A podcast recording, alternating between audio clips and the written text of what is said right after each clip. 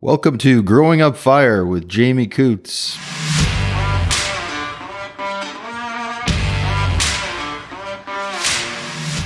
Welcome everyone to Growing Up Fire, episode 20. I got the Paquette boys in the house. Brent and Wayne are here.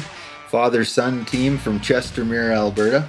And uh, you can uh, buckle up because I think this will be a good one. Lots of good stories about lots of crazy things that happen. For me, always like to paint the backstory. Started in Chestermere just a few months ago, actually. And it was kind of funny because right on the first day, Brent, you're sitting there, you're the captain that day, sitting there, you know, and I'm kind of asking you questions and talking to the different guys and and just right from the start we kind of hit it off. Kind of knew that we would get along good enough anyways. And so then I was walking through the hall and I'm asking questions and looking at everything and we have this the history wave, I guess we'll call it, in the uh, training room and I start reading from the start and it's like oh in 1979 80 started the fire department and wayne paquette was the fire chief and i was like what is that your dad? He's like yeah it's that's my dad. And so you read through the whole history of it and all the things. And and so right away because i grew up fire and and i'm all about this podcast and what's going on i was like okay i definitely got to have you guys. And so it took a few months but here we are. Thanks for coming guys. Appreciate it we're going to talk about all of those things, all the things that made Chestermere Fire what it is today. So, all the good, the bad, the ugly, the blame, the pats on the back, everything. It's coming out here, right, right here, right now. so, let's start with you, Wayne, because you decided I'm going to move to Chestermere and I'm going to build a house. So, can we start there? What year was that? What were well, I'm going to start a couple of years just before that. Sure. Actually, my uh, father was renting place out here in 1950 and we were all out here all the time. It was leased at that time. And finally, they built a cabin on the lot right across from where the fire hall is, actually. And then they, uh, about 1975, things really started to move out of Chestermere because the WID, which is the Western Irrigation District, which owned the land all the way around, was leasing to everyone, decided, okay, we're tired of fighting with you people all the time on what you can do and what you can't do. So they all of a sudden came up with a number and they said 1.5 million dollars and you can buy all all the stuff around the lake. And I think they pretty well thought we couldn't come up with that much money because I know a lot of the people who wanted to invest and build houses out here, and uh, they figured, yeah, they've only got about seven days to do this. So hey, what's going to happen? We'll get into it and we can build places. So what happened was everybody went and we had a cabin owners association. And what happened at that time was it took them basically on the phone not even 24 hours before they had over a million dollars in their pocket. Ready to buy it. They had, uh, within the next eight or 10 hours, they had enough 1.5, and they had a couple of people out here who were very wealthy, backed it so basically, we bought the whole thing for 1.5 million and divided it by lots around and paid it back. And that's how basically the owners of Chestermere started. Okay. So after that, we did move out here and built a place in about 75. We were coming out here pretty steady then. Amy was born in 76. You were born in 79. So 78, we came out here to start building a house. Okay. Which we did. And from that time on, kind of the 75, 79, 80, everything started just snowballing here. There was 350 people about when we first were out here. It was just doubling all the time and went from the summer village of to the village to the town, which now it's the city of Chestermere. So in all those years, it's uh, progressed along. It hasn't really slowed down any. And back then, we were starting up everything we could. We built a new hall for the community. There was a new office put in. We never had an office. We didn't have a place to keep anything. There used to be, starting with the fire department, there used to be a cabin owners association out here, and they had an old uh, Ford truck with a water tank on the back, which has been restored now. Yes, it's at the fire hall. It's cool. Yeah. And when we were trying to get something going, Roy Berg and I started it. basically, he was a firefighter in Calgary.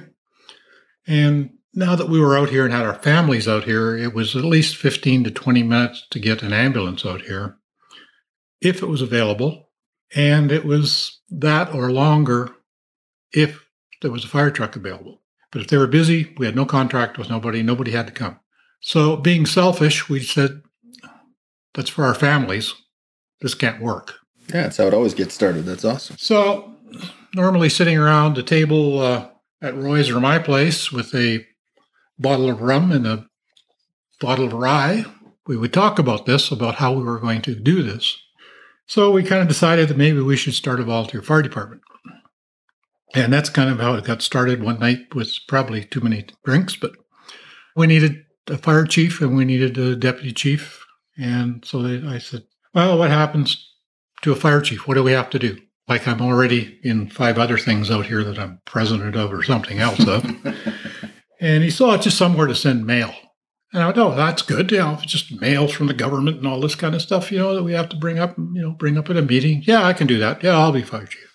Yeah, Not a problem. Sounds right. sounds about the way it starts. all of them start. But anyway, we started from there and went over to council and started talking about it. And they were not too enthused about it at all.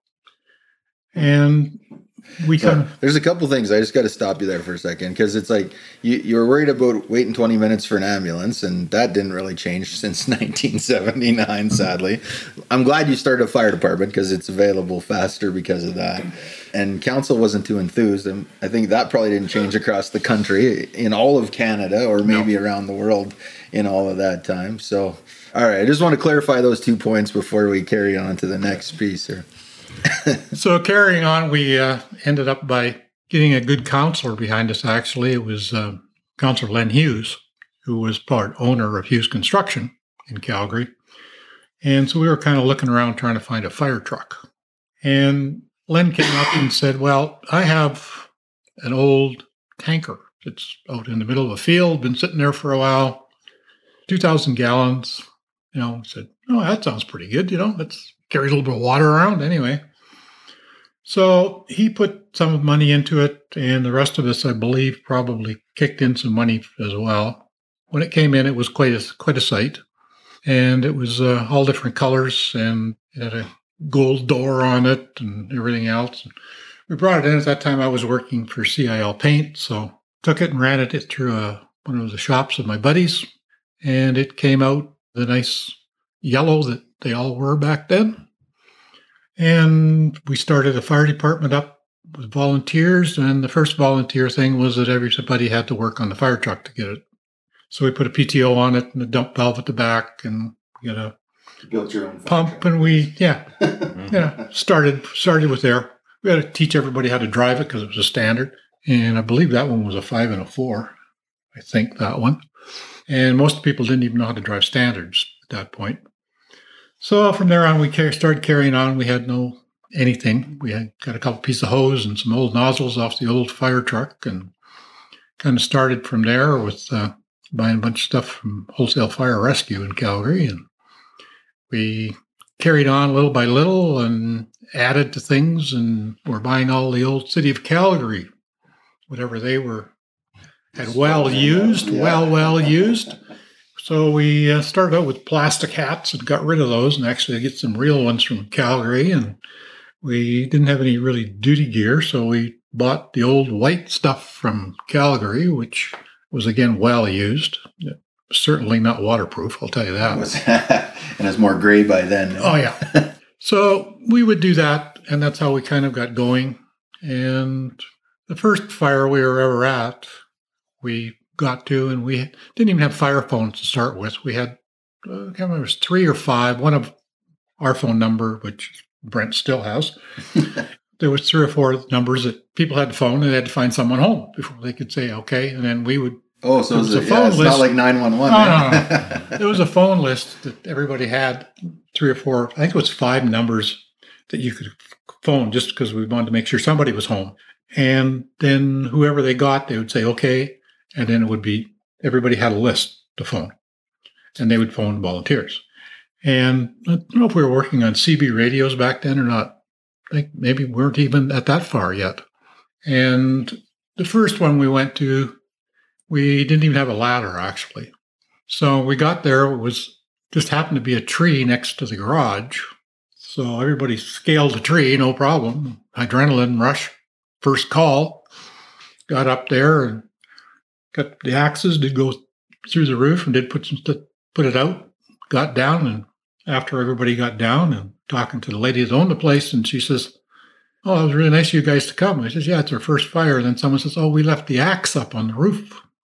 Well, nobody could jump up and grab a hold of the tree to get back up to go get it again. this is what had to relight the fire, get some adrenaline going. So it was kind of funny. Everybody laughed about it. We finally did boost the guy up there to go get our axe because it was probably our only one. and the lady says, Well, since you did that, and she came, she says, I'm going to buy you a ladder. So we actually got our first extension ladder because of our first fire. From the person whose fire it was. Oh, yeah. wow. yeah. Like I say, everything came from bits and pieces and over the years. And uh, yeah, it's a common struggle, right? To start a fire department, you're asking for a bunch of tax money and you have to find a truck and everybody pitches in and then someone gives you a ladder and someone, oh, I got another axe. And it just kind of grows and grows to today's modern fire service where we're buying million dollar apparatus and fire halls. And you can see why there's some hard feelings from the taxpayer the odd time. But I mean, obviously, we can't do the work that we do today the way that we do it with the old ways of waiting for someone to donate something to us. But it's always cool to me how a firefighter, so like, you know, as far back as I can get guests to come on this show talking about how you just get it done. We want to do it. Mm-hmm. So we find a truck and we fix it all up. We want to do it. So we start learning how to do it. We get some old equipment from somebody. We, right, and it then it just progresses into these modern fire services, and they all started the same way.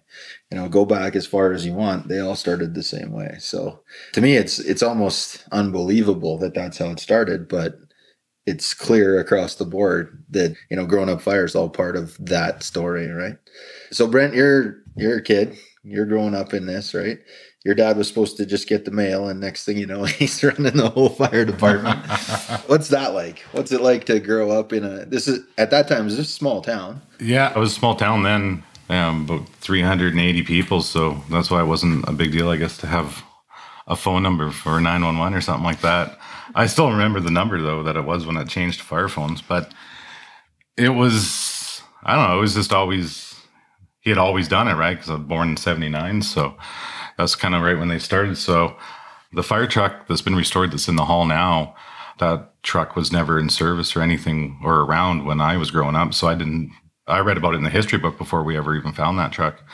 But I remember that first truck that he's talking about, them swapping the tanks off that onto a new chassis. And it was just always fire. That's all I ever did. I, there wasn't ever a time where it was, oh, was Brent going to be a firefighter? He's going to do this, he's going to do that. Just I was just always going to do that. There was no. So you you don't have like a first memory where like I'm going to be a firefighter because no, was it was just a... something I would always do. It was never, never really a thought. That was what I was going to do. What once we had the fire phones and we had a siren on top of the fire hall, and on the fire phones we pushed the button to set off the siren, and it was set for 90 seconds. So we were only about four houses down from the fire hall. So once the call came in, usually less. My wife, she'd grab a hold of it, and as soon as it was one, she'd nod at me, and I would go rushing out the door, and so would he. And we had 90 seconds. And even if the snow was that big, I'd be yelling out, "Come on, Brent, get your butt moving!" You oh, know. Oh, you're trying to beat the siren. Yeah, we were beat the siren before we were there, and, and kind of book in. Wow, that's pretty good time. It's uh, probably better. I don't. I don't want to put you on the hot seat. Better Brent, shoot times I, than what I got I, now. I don't want to look it up, but maybe. Some days, we, definitely. We might have to get you to run from the house and beat the siren here. uh, it's good. I mean, and that's those goals, right? I mean, I think that's also part of being a firefighter is that you're challenging yourself to get across the street because nothing would happen if you didn't get there in 90 seconds. But it was just a fun game and a fun challenge to try and be there and and and beat that siren. So I always love it when I run into somebody that doesn't have the first thought, right? And and really like my son's the same way. There was no like, oh, I'm going to be a fireman. I decided on this day. He was born a fireman. He'll be a fireman till the end and probably his kid will be and, and his kid's kid will be and it and it just starts to grow that way and starts to be that way you know for the first person in a family that does it it's always seems to be that different out of necessity right so you're sitting there wayne you know you're having a few drinks with your buddy and he says you know we, we got to get this going it's for our community it's for our families it's for our right and you start to think of a way to make it happen and so uh, my grandfather was the same way over in manitoba there wasn't anything so they started an ambulance service. They found out that they needed firefighters because an ambulance service couldn't do everything. So then they started a fire department. And so it just kind of goes along that way. For me, I love it. I love that the whole family helps out, right? You're saying your wife grabs the phone and she's listening to everything so she can see if it's time to hit the button to sign. And you don't even wait. You're just across the road, you know, get the truck started, get the door open, do all the things. So, one question I have, and I'm going to ask Wayne, is what did Brent do? Brent? Brent wasn't very old then, I'll tell you. He used to come over and while everybody was gone, he would sweep the floors. Nice. Over and over and over again. I want his Brent Brent's crew. If you're listening, this is for you guys. I want you to hear what Brent could do. Before. That just means I've been doing floors way longer than they ever have.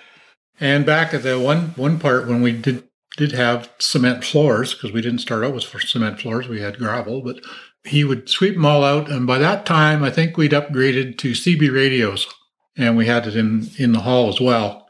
And he would listen to it, or if we needed something, we'd get back to him if we needed, you know, something else done.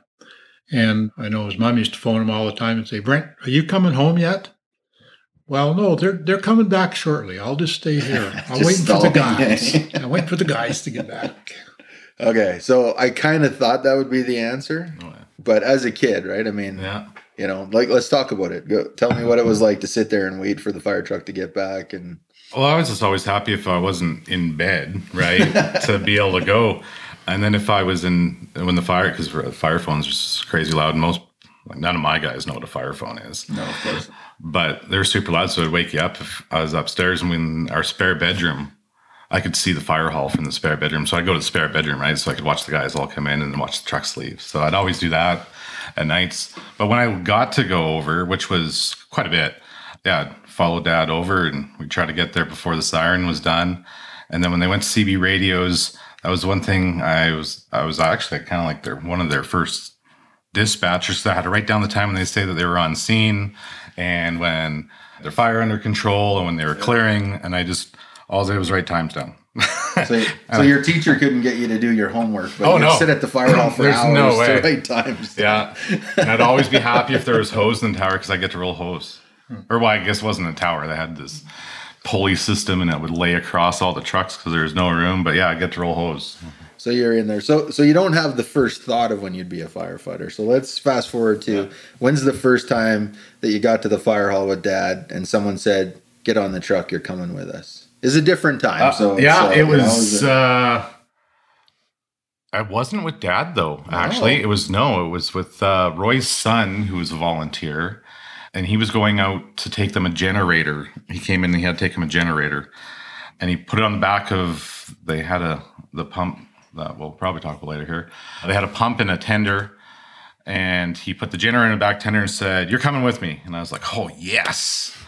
and we went out and it was a motor vehicle accident and i'm pretty sure it was a fatality but i don't like just because it was that bad and and now knowing what i know i well yeah it was a fatality i can tell you that because STARS was sitting there and their engines were off but this the helicopter was there and the police cars and the fire trucks and i was there for like two seconds i know it was in the middle of winter and it was a it was yeah you can tell tell you what the temperature was. Yeah. We, we had a Chinook in the middle of the night because it was late. I shouldn't have been out.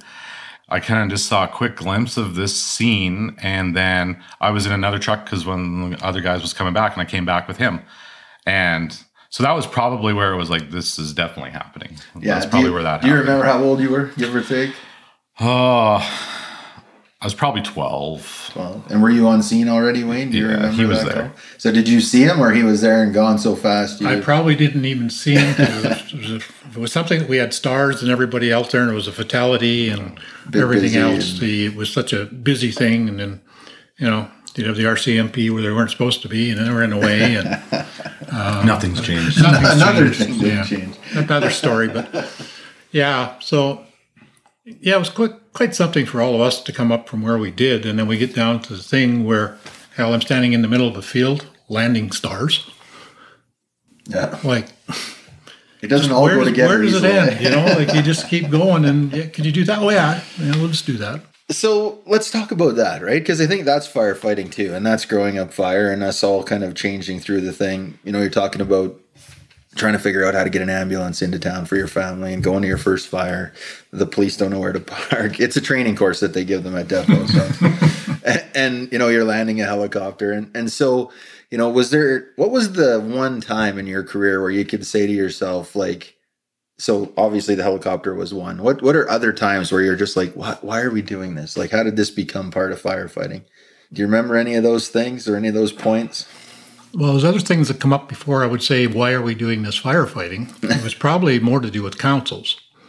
They tried to shut us down a number of times in council to just dis- disband it. And we had a, just a couple people who were real just pain in the asses.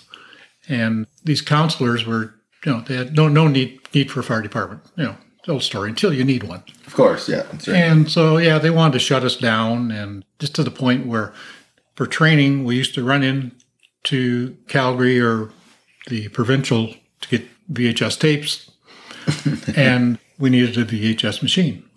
Well, I had to go rent one for five dollars.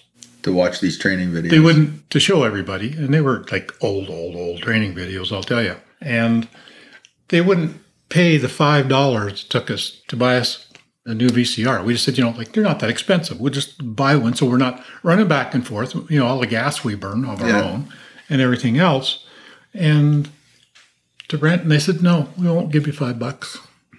And you know, just some dumb things like that. So a And lot of those head shakers. yeah, and another one when I finally found out that they were, I knew they were talking about putting water in because we didn't have water, the water system there, wells. And I walked in, and all of a sudden I found out that they were talking about putting uh, main lines in from Calgary, and they were going to run four inch around the whole lake and no hydrants. Nobody told me from council they were doing that. So what was the point?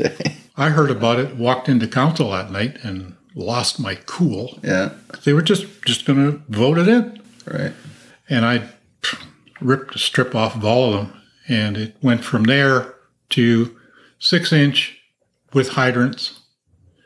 And the mayor at that time, Mayor Pallison, it was this place is never going to grow, so we don't need it. that was his favorite saying. Yeah, And yeah, and then like another time they wanted to shut us down, period. It was like going to go to a vote to shut down the fire department, period. End of it. We all got together and made a, I don't know if you've read it or not, there is some floating around still, or a complete form and everything, what they want to do. And all of us firefighters and their wives and everybody and their kids went around the whole lake and talked to everybody on it and gave it to them and said, this is what council wants to do. So I said, everybody, Monday night, be at council. Council chambers wasn't very big, probably the size of this room we're in here. And the council chambers was full. The administration area was full. They were outside and they were in the fire hall. Everybody was there.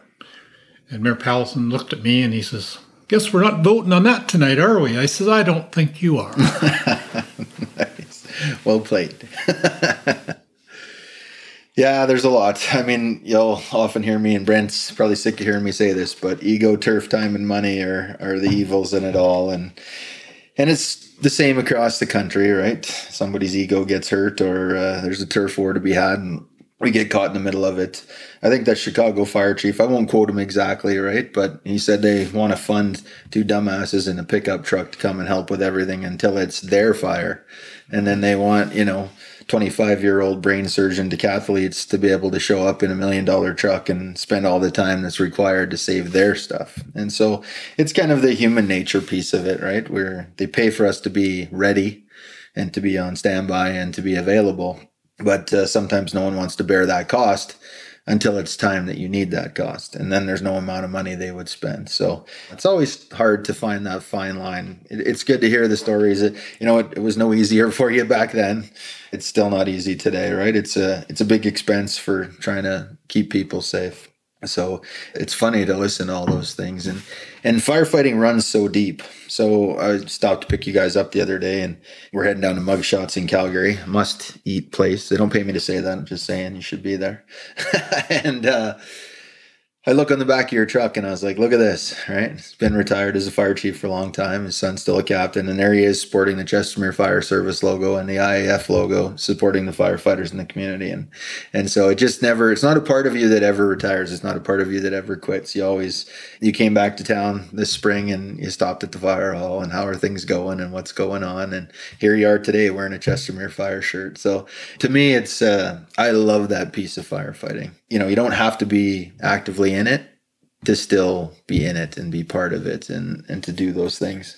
And so Brent, I'll you know turn it to you here now and say like how does that feel? Like how does it feel? Your dad shows up and he's been gone for the winter and and he's like hey can you get me one of those stickers and can you and let's put it on my truck? And how, how does that feel? Oh it's it's good right? This the pride that he still has for it and and that's what he instilled in me right? That's why i'm so passionate about it and why i care so much and why when things are going wrong, I'm so invested into it. But no, it's great that he built it, right? So he should have that pride every time that he sees everything go by. I'm just trying to help with some really, really smart people, smarter than me, keep it going, right? So yeah, oh, I love it. There's people smarter than you at work. Oh yeah. can you text me a list? yeah. I can text you a long list. ah, right on. Uh, it's it's all those parts that I love, right? It's uh, you know, we were out training on the boat the other day, and there's your dad sitting out there on the end of the dock, and we get to stop and talk, and how's it going, and what are people saying, and it's just uh, that it's that piece of the fire service that never goes away, right? And so for me, I always think about, you know, the, the good, the bad, the ugly, right? And so I'm going to start with you, Brent. Wayne, you're next, so you'll have some extra time to think about it. But what do you love the most about the fire service, Brent? brotherhood 100% it's your team your guys and yeah there's always guys that you butt heads with sometimes but every one of them there would do anything for you and you would do anything for any of them too so for sure on that would be my brother would say brotherhood for sure nice did he take yours wayne or you got a good one too no there's that as well but it's a little little longer than that for me because we had that when we started. Like that's the only reason all this started was because of exactly what Brent's saying. It's just that we all came together to save somebody, to save lives, and started with our families naturally. But it grew from there, and even all the people for all the years that we were friends with after they even left or moved away. Or one thing I like is we all started going up to Vermilion firefighting school. Right, sure and everybody was up there. And like Brent, when he was the day he was 17, I'm sure it was 17 that you could join the fire department. That day he was over there joining it. And I says, Well, you're not coming on my squad. I says, Because I don't want anybody saying that you're getting special treatment. So he went on the Roy's, I think, didn't you? Yeah. Yeah. We, yeah, we, you and I never actually did nope. work together. Ever. No, no. Because I said, No, I'm not going to have all this bullshit back and forth, you know, all the stuff yeah. that's going on. Yeah he'd been around for long enough. He, he knew what was going on anyway. Then we started, a bunch of us all started going up to Vermilion and as well. And eventually after that, from Brent going up there, they had a big poster up on the tower of him and I. We weren't together, but they put us together. Yeah. In BA hanging off the tower. Nice. And that was one of their posters up there. What's to talk about? So that, that was a special moment. For sure, I yeah. bet. That generational piece, right? Where you and I totally feel your your pain on that one. My son started with the fire department, and we even got to that point where they're like, "Oh, we're not going to let any family be on the fire department." And my comment to that is always like, "What are you going to shut down the fire service then?" Mm-hmm. Because who, who else are we going to get to do this crazy job if we can't get our friends and family? We're not going to have anybody to do this, right? So, and so you carry along those pieces, and and it's always hard, right? It's it's hard to have them there. It's you you worry a little bit more because they're your family and and those kinds of things. But then there's also that pride piece, which I could totally just see in your face a minute ago when you were talking about that. Where it's uh, you know you you could see it's going to get turned over to somebody that really cares about it as much as you do and and and does all the things you can do. You think you'd be the fire chief one day, Wayne? Him? He's probably had that opportunity a few times now, and he's just turned it down because of what he just said. Yeah. He loves being with the guys. Right. He loves running with them. So He doesn't like getting the mail either, maybe. Yeah. yeah, it is. It is hard. Yeah, for sure. I could see that. I won't give up hope that he'll be the fire chief in Chestermere one day. well, he might be someday. A few more years. Get him a few more gray hairs, eh, and he'll start to. Yeah, a little less hair. It's only 15 years till retirement from here, gentlemen. So So, so this is a kind of a cool special place. It started out small. It's right kind of around the irrigation district's lake. I still have a hard time saying lake, but I'm trying to get it out there. And it's surrounded by county. So way back to when you're talking about Calgary is 20 minutes away. Today, Calgary is the border with Chestermere. It's the same thing. And you had Rocky View County around you, right? So like what was it like back in those days what where was the closest places that you could get help from was that even a thing that you could get help from another fire department Calgary basically was the only place. Uh, there was really nobody around that helped us out. Down a few years down the road, I guess there was Langdon, but other than that, there was nobody, no other hall around or anything. That other than that, it was Strathmore, which was you know might as well have been 200 light years away. a long ways away for sure yeah like even today brent i guess you have balzac rocky view county and langdon but you know those are a ways away yeah, they're they're ways away. And back in those days, there wasn't very many people in Langdon. So if you happen to get somebody, then it was amazing. But if it was farming season, right? If it was harvest or if it was seeding, you aren't getting anybody. So you get people them from Calgary, but Calgary doesn't know how to do necessarily rural firefighting, right? For they're, sure, they're, yeah. they're used to having a hydrant. They're used to having a million guys with them, and it's just different firefighting. for sure.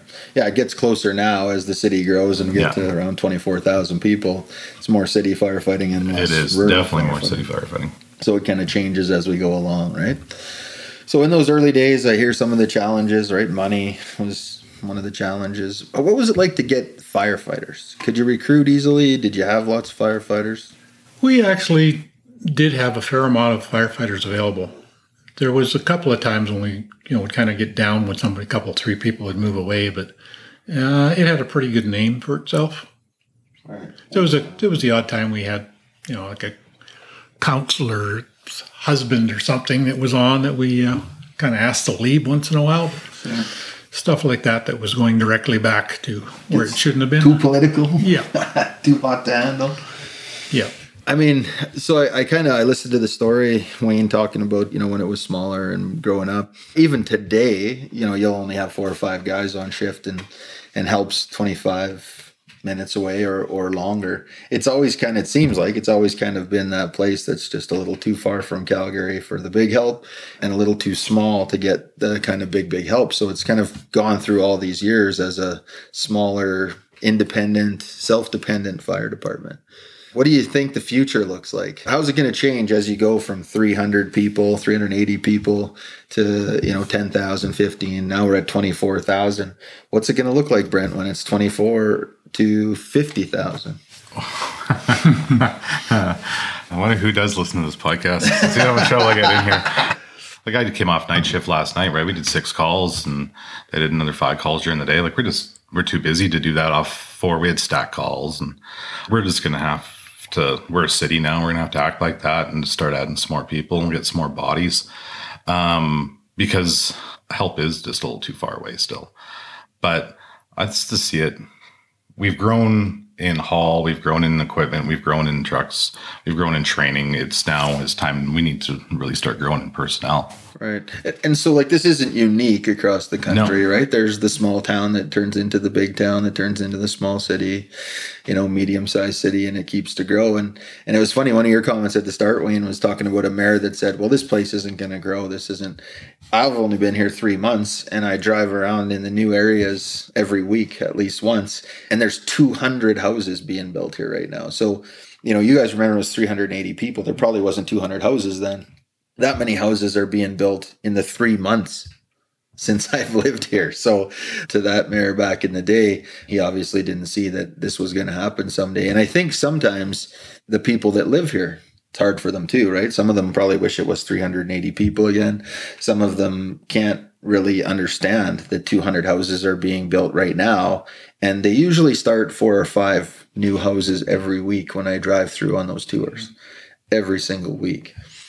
And so I think that's only going to increase here, right? So it's interesting. Wayne, now, like, you know, you, you leave, you go away and, and visit nicer, warmer places in the summertime and you come back. What's it like to come back year after year for a visit and see this place grow like this? Well, last year when I was away, I was out in the island for the winter and I didn't come back till I left in September, October. Yeah, first of October I left. And when I came back here in June, June, first of June, there was hardly anything on the that other side of the road towards Calgary. A few houses. I bet you it's what half, three quarters full now. Yeah. That's a lot of acreage there. Yeah, it's Like it's huge. Yeah. absolutely huge. yeah. These two cities are just going to grow at a huge pace and slam into each Oh other, yeah, right? yeah. They butt uh, butt each other now. So Yeah. It's scary to think about, really, right? And it's hard to talk about the future and think about the future and figure it out. So I'm going to skip gears here a little bit, talking about the future. You're both mechanical guys. You both have that background, lots of experience with that. And let's talk a little bit about fire apparatus. So I, I love in Chestermere that they have that old Ford truck there that is sitting there with the tank on the back and we display it and it's from the cottagers association way back at the start you talk about another truck that you bought from the calgary police service that was like their riot truck and so let's let's hear a little bit about that as we kind of progress through the years on fire apparatus Well, basically over the years, we just kept buying old equipment from City of Calgary, or and we did buy one from wasn't Slave Lake, Oh, yeah, one from Hinton. Hinton. Hinton, when Frank was up there, as chief, we went up there because he was doing some training at Vermilion as well, and that one was actually a pretty new one. Firefighters actually had somewhere to ride. It wasn't closed in, but they had somewhere to go besides hanging off the tailgate. the old superior cab over i Yeah. think that one was it Yep. Well, that police one that you got though, that was the first ever pumper that we had, right? That was the first actual pumper. Yeah, the other ones we just had were tankers that we'd taken a PTO drive off of it and hooked up all of our old cotton jacketed two and a half inch to it. yeah, that was kind of the first one, and we had to start. The pump went out on that one. We had to rip it all apart, and because of that, we were out of service for. It was old, and actually the the number on the pump we thought it was OLD. We kept phoning Superior in place and saying, "No, I got serial numbers OLD." And They finally come back and said, "Why is it that?" And I said, "Because it's old." I guess it was a Q when we couldn't see it. So eventually they came back with the exploded view because all of us volunteers got together, ripped it apart, ordered the parts because we couldn't afford them, all right and uh, some of the guys that were a little more affluent in the community had businesses, and we needed bearings and things like that, and they ordered them through their businesses and nice brought them out. out and, and so by the time we got the parts and everything all back together, we pulled an all-nighter again, which was normal for us guys out there. To put this thing back together, and we had it like by sunrise. We were phoning Calgary and saying we're back in service. That's pretty great. I mean, today the our options are like, do we get an electric pump or do we, uh, you know, do we get this automated SAM system so it runs it for us, or are we going to get the one like the diesel one or the electric fire truck or the right? So it's come a long ways from that tender that was sitting out in the middle of the the yard that somebody donated to you and then you paid to fix up, right? Yeah, mechanical guys, what do you think? Where's it going to go? Right? I mean, we used to laugh at the Jetsons flying around in little cars, and we're almost there. So where's fire trucks going to go? I don't know. You see all this stuff that's over in Japan and everywhere else, and you see them. You know what they say they can do now. You know for high rises and stuff of you know launching these like bombs in there that blow up and put everything out, and uh, it'll be there someday. So you won't be having to worry about doing a up all the stairs to get to where you're going. They're just going to be you know up, launched them in and stuff. Yeah. Look what they're doing just just with what they've got now nowadays with drones. Yeah. So you get a bigger drone and stuff like that, and you can have something pretty Fly quick there. or know what's going on, you know, all around you right? So yeah, no, it's uh, it's going to be uh, pretty spiffy stuff down the road here. I think. Yeah, it's you know from going from that like police riot truck that comes painted a horrible blue with huge police down the side. You know, I, I, did operate that truck a little bit, right? We rode in the tailboard of that truck to this, went to a newer truck. Then we had a super pumper. And now we've got, we're looking at ordering a, new truck sometime in 2022, early 2023, right for delivery and run that T Rex. And like, it's just amazing to look at what I have operated, what I am currently operating. And in a way, you go, man, it's taken forever.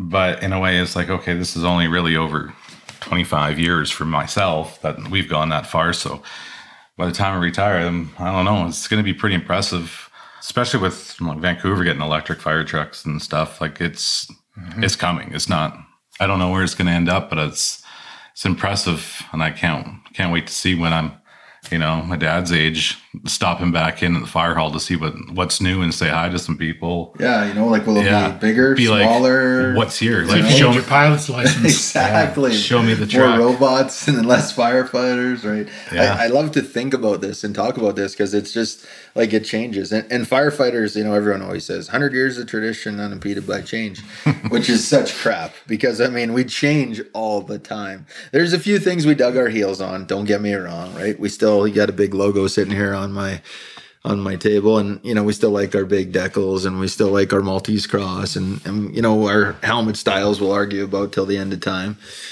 But you know we've changed so much in so many other oh. ways right? The apparatus changed from the very first one you talked about to the one we're looking at ordering today not just in money $2000 to $1.2 million but in scope you know the depth of work that we have to do the types of work we have to do how many firefighters we have and don't have and so you know the equipment the breathing apparatus like so wayne take us back they, they didn't have any probably when you started so no they had no breathing apparatus the only reason they would let us be volunteer firefighters if we didn't do internal, that was the council again. So eventually we finally got two BA with a couple of backups. That I think was, I saw the picture the yeah, yeah. so we said, well, we can't send somebody in even a foot inside unless there's a backup. So we started with the two BA. So what I did is every time there was a house fire and it was in the middle of the night, I would have the people on the fire phones phone all the councilors. Care if it was two o'clock in the morning, didn't matter. We're going to be up. You got to see what we got to do. So we had one at the other end of the lake that we got down there, and it was kind of a, a textbook thing that you'd see up at Vermilion or somewhere or the fire school, is where they had a huge party inside, had a great big wooden oak table. Before they left and all went back into town to party, they took everything, the 2,000 ashtrays that used to be around everybody's house. Yeah. And that was all dumped in with the paper and uh, everything else. And it was shoved underneath the table. So everybody leaves and they phone in and say, well, this house is smoking. So we get there and it is. The fireplace is just, so we figure, okay, what's going on here? And we walk up and the thermal pane windows are all melted and sagging down, just not broken through. So we're knowing we've got a problem in here now, but it is venting. So just about that time, whatever was underneath the oak table had just been sitting there smoldering, went through to the floor. It burnt a hole through the floor instead of up because of the table. Right. So all of a sudden we're looking inside and we can't see what's going on. All of a sudden there's these white piles all over the place inside and we're baffled. Here they had a whole bunch of the huge styrofoam dolls and whatever for the kids and whatever. Mm-hmm. It was so hot inside that all the nylon on it melted and they were just in lumps around the room. Around the room. So we said, okay, got to go in there. So we went through the window and went in. And as soon as we figured out what, what was going on, it was pretty simple. We went downstairs and, and put the fire out. It was downstairs. It wasn't anywhere else. We couldn't find anything. Right. But at that point there, we had all of the councilors standing in front of the, the window that we went through. And I purposely kept them there and let them choke on the fumes. say, yeah, we don't need these things. Yeah. What? Yeah. we got some more after that. Yeah, it's funny how that Funny works. how that happens, you know. to be fair, it's all about education, right? And so that's a, a different education that that councilor got on that particular night, and and it worked. I have one funny one I want to tell you though. It's uh, another one that we had textbook. Matter of fact, I took the evidence up to uh, Vermilion to let them use for training. And you know the old story where you somebody does the paint and the varnish and the oil and puts it on something and it combusts during the night. Exactly what happened in this house. They did everything. We're staining wood. Put it underneath the cabinet, underneath the sink. It did ignite. Started there and burnt through the back of the wall and up. And we got there. We went in fully involved. Went in and just probably firefighters have been through this. You look in there and you, there's the fire. Put it out. Wouldn't go out. Double doors, mirrors. Oh It was yeah, around the corner. you were putting that. I remember something similar one day. We were in this nasty battle, and we were going around the house, and you're doing your search, and we're going around, and and I hit the the top of the desk, and I was going across the top while my partner checked along the floor, and all of a sudden that room lit up like Christmas. I was like, "Oh, this is a flashover. We're dead." And we just stopped, and you could look around. It was so bright. It was one of those touch lamps. And as I was searching, the power wasn't off in the house yet, and I hit this lamp, and it just went to full power. this little tiny bedroom just was glow in the dark, so bright, and uh, you're just like, you know, how could that happen? But it does, right? And and so it is great. Those those stories are great. Those are things that it doesn't really happen as much anymore because people are more careful and we don't have some of those different things. But I guess like the first time you see a light bulb that actually melts to the heat mm-hmm. and it's pointing to Know the which way it origin of the fire, and you're like, "Come, that can't be true. That's just something they put in the books and tell us to make fun of us." And then you see your first one, and you're like, "Wow, look at that! You know, that's so cool." All those aha moments, I guess, right?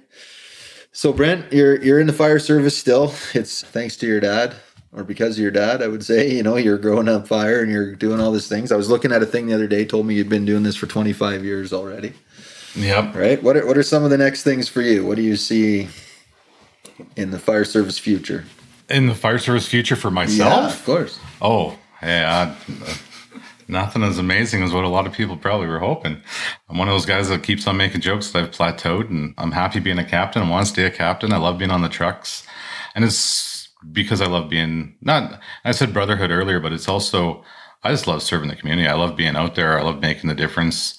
I love being one of those ones that's actually on that front line making that difference and seeing the difference in their face. So, but who knows, right? I can never say never. I learned that a long time ago of what it's going to bring. But with dad being a firefighter, his dad did some firefighting on the oil rigs. And on my mom's side, her grandfather was a firefighter in Cranbrook. I just found out last year. So there's definitely lots of us that did it that Growing didn't even fire, know. right? That's part of the family as business. grown up far as I can get. But yeah, it's like uh, like your son Ryan. I don't I don't know. I don't know what's necessarily going to happen. It's going to be interesting, and I love the technology pieces that are coming along. I love the different things, but I guess the biggest question for me is this: the the new firefighters that you get. It's so different, and with the life experiences that are different, and they. There's a lot of things they just haven't done, and it's like, what, what do you mean you don't know how how how this would happen? we got to get your mom in here and show her so she can show you. yeah, exactly, right. And you're just looking at them like, you, what did you do growing up? How, did you ever get out? Or so it's just different. But so yeah, I'm curious with that, and look forward to to new firefighters. Really, You know, for me, we were sitting last night on social media and we're looking at the Chestermere page. I don't know which one, one of them. And uh, I'm sure it was your crew because you guys had told me you turned around and went back and gave a little guy a helmet and and you were talking with him and his mom was just going on and on on the social media page of right and i thought growing on fire like who knows? Who knows where that impact and where that relationship with the fire department starts? Is it with a little plastic fire helmet? Is it with a fire at your house? Is it you know that need to help the community? Is it because someone in your family did it? All of those pieces are are great pieces and and things that i think that we all have to think about and how we impact every single person that comes along, right? So I sit here, 30 year career, I got to see and do a lot of things. And I'm still in awe when I listen to your dad's stories about, you know, having to buy that truck and everybody had to throw in their honorarium and, and everybody had to put in some of their paycheck and get this thing done. So I'm still in awe of that level of commitment where it was like, we're doing this for the community, but we're also doing it for each other and we're doing it for our families. And, and so to me, maybe some parts of the fire service need a little more of Wayne's stories and, and, a little less of the current story that's going on. Yeah, when I used to uh, come in there for a while and talk to the rookies, and the, the new, I don't even know if they were through yet. But one of my things I used to tell them was take a look to your left, take a look to your right. See that person there? You want to make sure he's trained better than you are. So I guess today you can't say he. we can them. say whatever we want. Yeah, we need them trained as good as. Yeah, you need them trained as better than yourself. And they kind of look at you, you know, and I says, because when you need them, I says, and that hand comes through the smoke or through the attic or through the floor, you need someone that's really good, going to help you out of that hole. Yeah. And then they would kind of go, okay, I understand that. Yeah. Yeah, and they'd probably take that message through their their whole time, right? I mean, I'm sure he's heard that message and takes it and turns it to his crew and and carries it on. So so, guys, we've come to the end. I appreciate it. Growing Up Fire, episode 20. Brent and Wayne Paquette, right here in Chestermere, Alberta. I can't thank you guys enough for being here, sharing your story with us. No problem. Thanks a lot. Thank you. Has anyone dropped one of these on you yet? I guess I'm buying beer, folks. That starts next.